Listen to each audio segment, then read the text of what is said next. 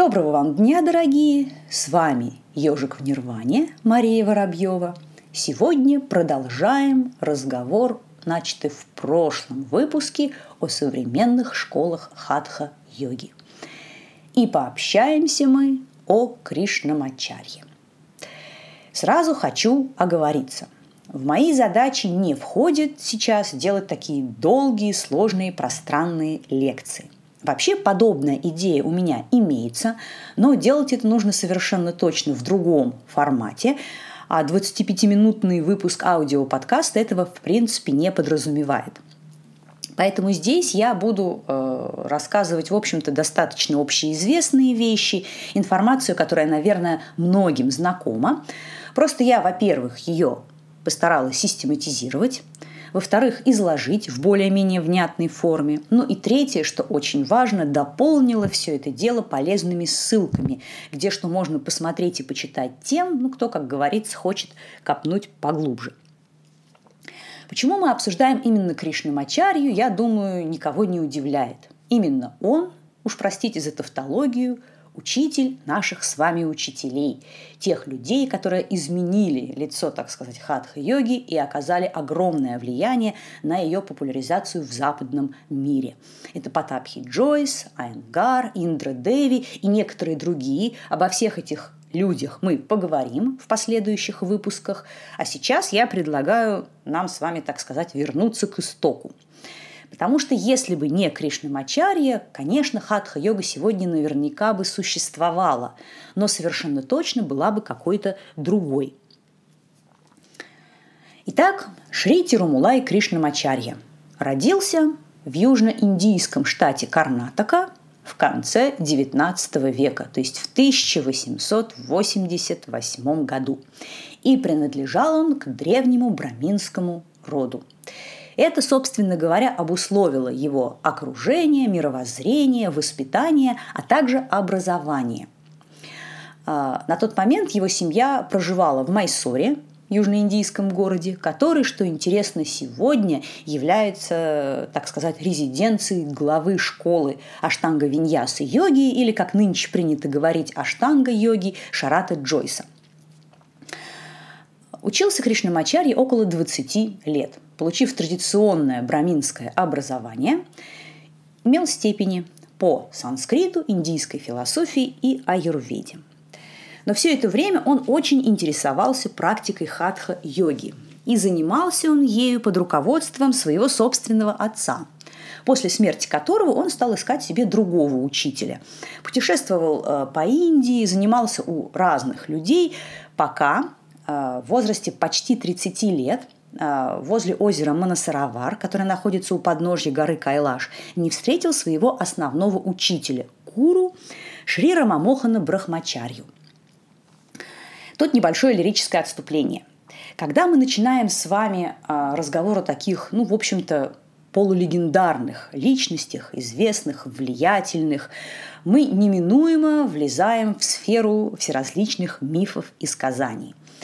Просто очень многое из того, что нам о них известно, мы не можем ни доказать как-то, ни подтвердить документально.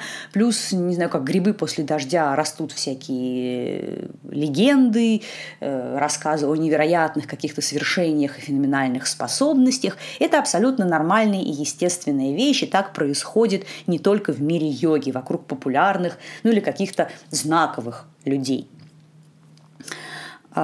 Почему, тем не менее, все эти сказания и легенды стоит знать? Во-первых, потому что это просто интересно. А во-вторых, что гораздо более важно, в них есть очень большое рациональное зерно. Когда мы что-то не можем четко и достоверно подтвердить, именно это мифотворчество позволяет нам с вами проследить и понять истоки того или иного направления или стиля хатха-йоги.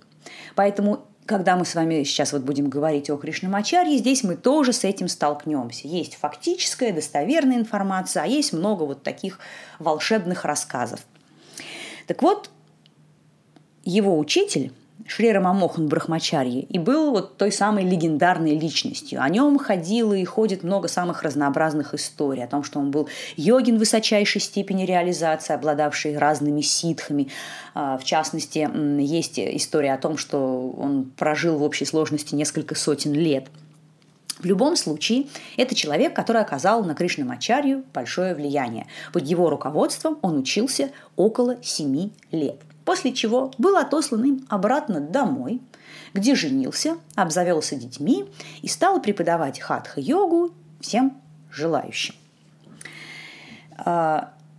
Кроме того, Кришнамачарья заручился покровительством и поддержкой Махараджи, то есть правителя Майсора, человека, который тоже интересовался практикой йоги. И уже в свою очередь про самого Кришнамачарью очень много существует историй о том, что он действительно обладал некоторыми сверхспособностями, в частности, мог останавливать сердцебиение на несколько минут. Тому достаточно много свидетельств существует его учеников. Проверить мы, конечно, этого не можем, но что совершенно точно, невероятными глубокими знаниями, а также практическим опытом в йоге он обладал. Это абсолютно стопроцентный факт. Когда Махараджа Майсора умер, это произошло в начале 50-х годов, то Кришнамачарья вместе со своей семьей переехал в Мадрас, нынешний Ченнаи, это столица южноиндийского штата Тамилнаду, где и жил все оставшееся время, занимаясь, собственно говоря, вот тем же самым, учил людей йоги. А умер он в 1989 году, ему было уже больше 100 лет. Прожил он действительно долго. Йога, знаете ли, полезна для здоровья. В связи с Махараджем Майсора хочу вам посоветовать посмотреть один совершенно замечательный черно-белый немой фильм.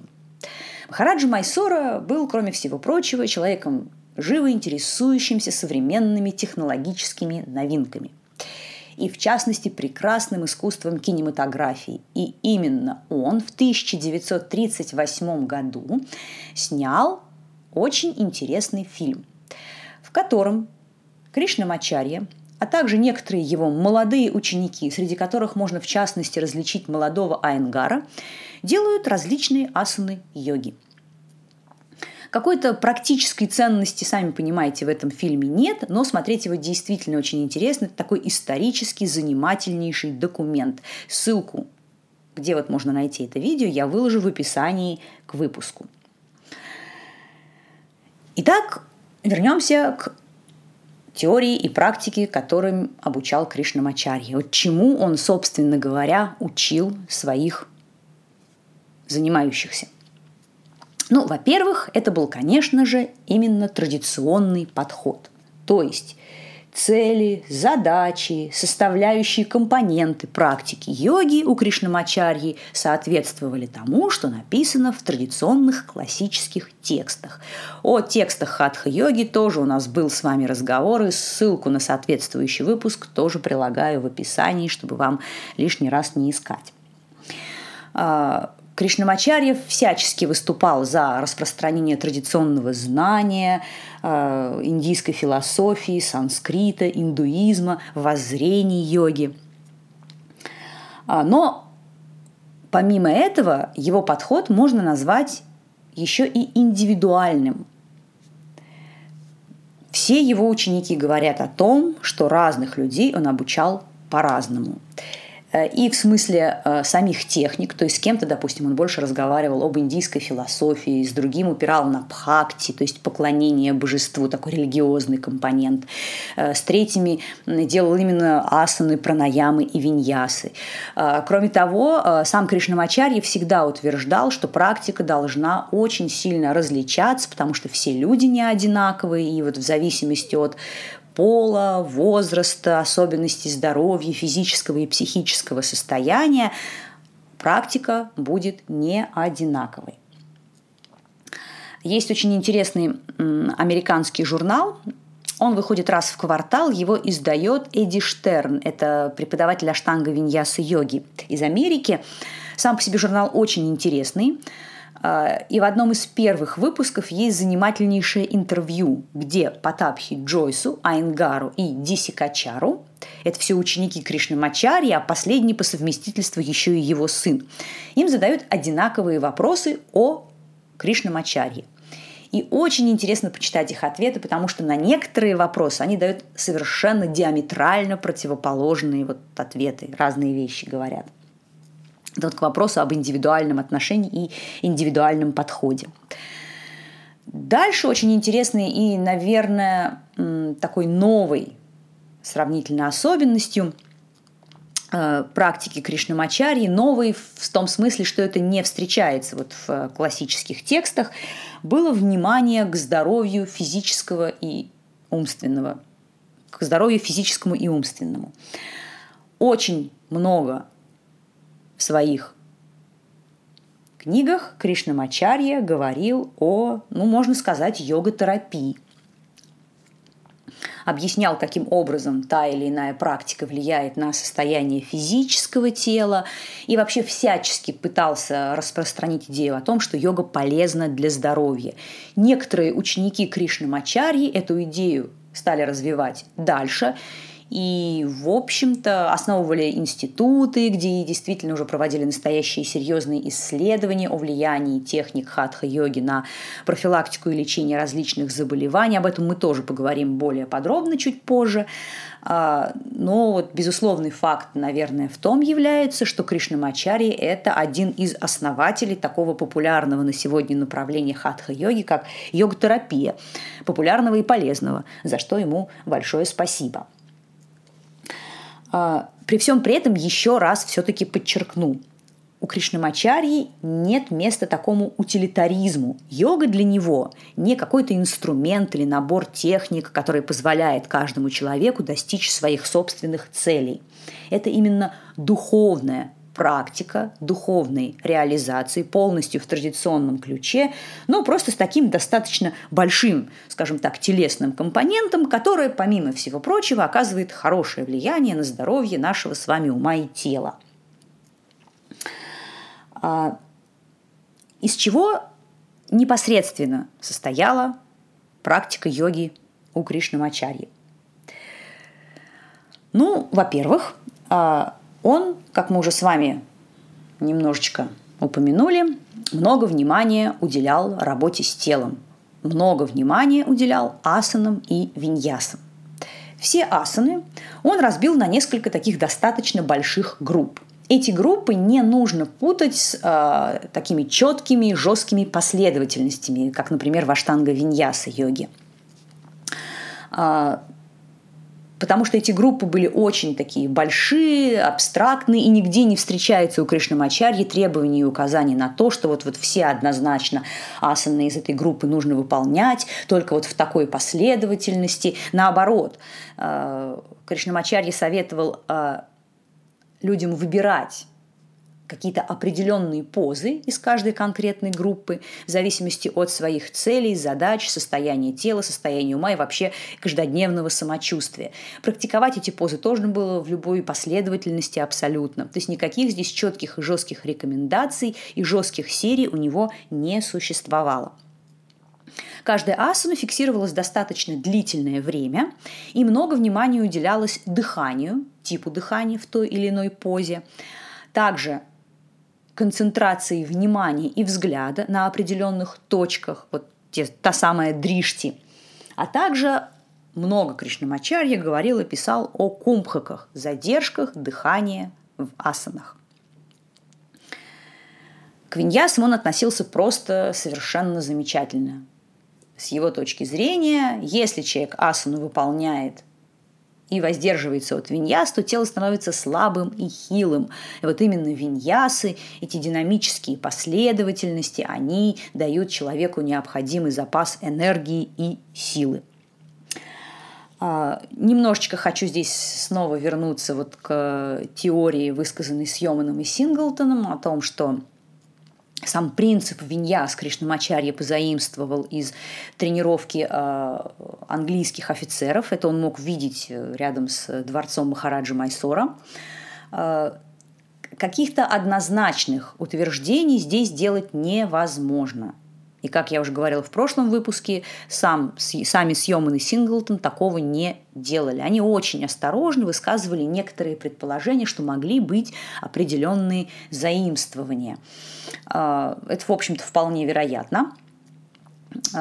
И действительно, как бы величие Кришнамачарьи еще и в том, что он определенные традиционные знания и умения соединил с собственными наработками, может быть, с какими-то действительно техниками, которые он почерпнул у тех же самых офицеров из Великобритании, и создал свою такую собственную стройную систему. Но говорить о том, что вот принципа виньясы никогда до этого не существовало, нельзя. Потому что, во-первых, сам Кришнамачарья утверждал, что принцип виньясы – это то, что всегда было в практике традиционной йоги. Правда, каких-то документальных свидетельств, то есть текстов очень древних, где об этом говорилось, у нас действительно нет. На данный момент нам нечего посмотреть и почитать на эту тему из, так сказать, классики. Но верно и то, что, например, в некоторых индийских храмах, когда проводится пуджа, то есть богослужение, посвященное Сурье, богу солнца, брамины выполняют некую такую последовательность движений, которую можно условно назвать Сурья намаскар. Конечно, в данном случае, вот во время пуджи, она носит эта последовательность носит исключительно ритуальный характер, это понятное дело. Но это я просто к вопросу о том, что, наверное, скорее всего, до этого как-то сами индусы додумались о том, что можно вот определенные позы соединять в некоторые последовательности, согласовывая движение с дыханием. Другое дело, что вот такие виньясы, которые сейчас мы с вами знаем и видим, они, скорее всего, действительно появились в начале XX века и были, в частности, изобретены на основе, как я уже сказала, традиционных индийских знаний и чего-то нового, плюс личного опыта Кришнамачарьи, и не только им, кстати. В других школах йоги, которые с Кришнамачарьей и его наследием никак не связаны, Сурья намаскар тоже есть. И, кстати, это не делает вот и Сурья намаскар, и все эти виньясы хуже или лучше. То есть их какая-то новизна или древность. Какая, собственно, разница, по сути, если это хорошая, очень полезная практическая техника. Откуда, вот, собственно говоря, я все это знаю? А из литературного наследия самого Кришнамачарьи. О книгах мы тоже поговорим в конце передачи. Сейчас я хотела бы немножечко вернуться вот к самой практике. Забыла упомянуть несколько очень важных пунктов. О важности практик асан, виньяс мы с вами уже поговорили. Кроме того, Кришнамачарья описывал различные пранаямы, которые можно было делать не только в асанах, но также вот отдельно от практики различных поз. Описывал он крии, описывал он различные медитативные техники. И, естественно, освещал все другие элементы йоги, начиная с ям и ниям. То есть тут, как я уже говорила несколько раз, вполне себе такой традиционный, полноценный, всеобъемлющий подход. Итак, книжки. Вот с таким письменным наследием Тирумулая Кришнамачарьи некоторые проблемы существовали и в русскоязычном, и, что интересно, в англоязычном пространстве тоже до недавнего времени. На русский язык вообще была переведена только одна единственная книга Кришнамачарьи – это «Йога Рахасья», которая, вообще-то говоря, представляет собой поэму, которую он написал в очень юном возрасте, если я не ошибаюсь, 16 где-то лет, и в ней в такой поэтической форме описываются духовные цели практики йоги, а также говорится о том, как она прекрасна и полезна и благотворно влияет на всех людей вне зависимости от пола, возраста и происхождения. А уже в более взрослом возрасте Кришнамачарья написал еще две книги «Йога Макаранда» и «Йога Асана Гала». Они были написаны на канада и тамильском, и, видимо, из-за этого некоторые проблемы изначально были с переводом на английский и русский языки, потому что не так вообще много людей, которые эти языки знают хорошо, в отличие от самого Кришнамачарьи. Еще меньше тех, кто знает эти языки, занимается активно хатха-йогой, плюс хочет все это дело переводить.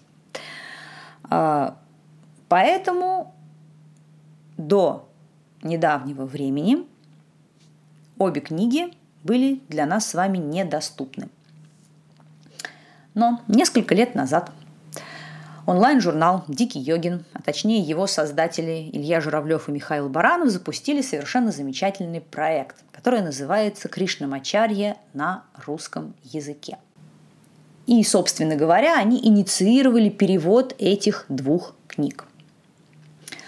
Первая из них – это «Йога Макаранда», такой достаточно большой двухтомник, он был переведен с английского языка, перевод к тому моменту уже существовал, вполне неплохой. И вот я, например, тоже имела счастье немножечко поучаствовать в данном проекте, слегка, немного побыла переводчиком, перевела небольшой кусок. А йога асана Галу переводили с Канады, и перевод выполнила Гаури, Юлия Кравченко, замечательный переводчик, санскритолог, которая кроме санскрита и хинди прекрасно знает английский и Канада. И теперь обе книжки можно совершенно замечательно и запросто скачать. Ссылку я тоже дам в описании к выпуску. Надо сказать, что оба учебника представляют собой не только историческую ценность. Это вполне внятные инструкции по практике, где асаны, виньясы разбиты на секции, группы, даны фотографии, различные таблицы, варианты последовательности, указания по выполнению тех или иных техник, рекомендации, советы по поводу влияния их на здоровье человека. То есть по этим книгам действительно можно заниматься.